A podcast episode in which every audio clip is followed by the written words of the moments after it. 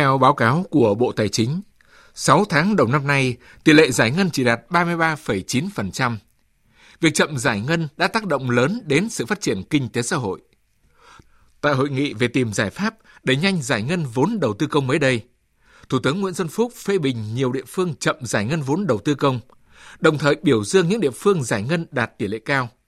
Điều đáng nói là trong các đơn vị giải ngân nhanh, không có những đầu tàu kinh tế của cả nước là Hà Nội, Cần Thơ, Đà Nẵng, cũng không có Bộ Giao thông Vận tải, Bộ Nông nghiệp và Phát triển Nông thôn.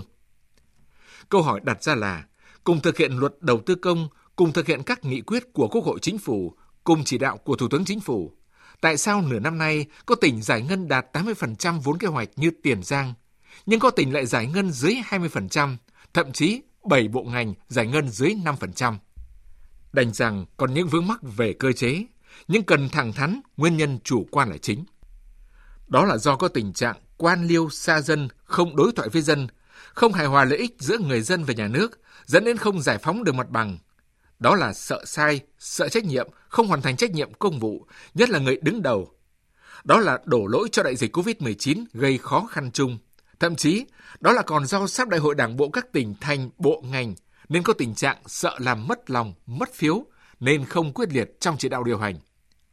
Nghịch lý ở chỗ là trong hầu hết các buổi làm việc của lãnh đạo đất nước với các địa phương nào cũng đề nghị Trung ương đầu tư xây dựng cơ bản. Thế nhưng, tiền có lại không tiêu được.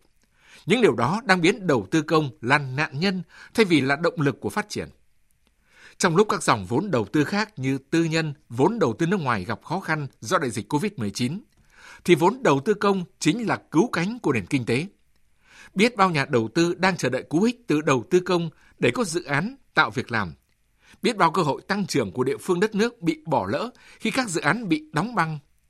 Nói như Thủ tướng Chính phủ, lãnh đạo các địa phương, bộ ngành giải ngân chậm đang nghĩ gì, có sốt ruột không, khi mà có tiền lại không tiêu được.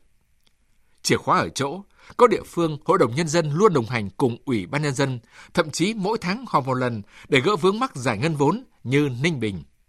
Có địa phương, bí thư, chủ tịch tỉnh, huyện, xã, khi tiếp dân giải quyết khiếu nại tố cáo, thì đồng thời đối thoại với dân về giải phóng mặt bằng như tỉnh Tiền Giang. Có địa phương công khai trong các cuộc họp với những đơn vị giải ngân chậm gắn với trách nhiệm giải trình như Nghệ An. Và chìa khóa còn là việc sẵn sàng đình chỉ công tác đối với cán bộ gây chậm trễ khó khăn như Bộ Xây dựng. Các địa phương sẽ không thể chần chừ y ạch được nữa khi Thủ tướng Chính phủ vừa quyết định thành lập 7 đoàn kiểm tra đôn đốc việc giải ngân vốn đầu tư công. Trong đó, Thủ tướng và 4 Phó Thủ tướng sẽ đứng đầu một số đoàn kiểm tra.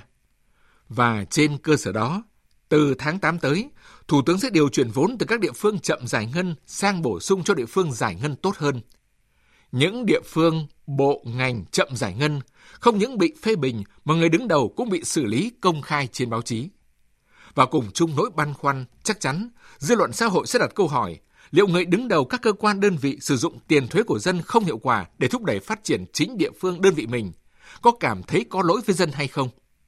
Giải bài toán, giải ngân đầu tư công, trước hết, cần lắm sự quyết liệt sâu sát của người đứng đầu, ngăn chặn bệnh quan liêu, để đầu tư công chính là động lực cho sự phát triển của kinh tế đất nước.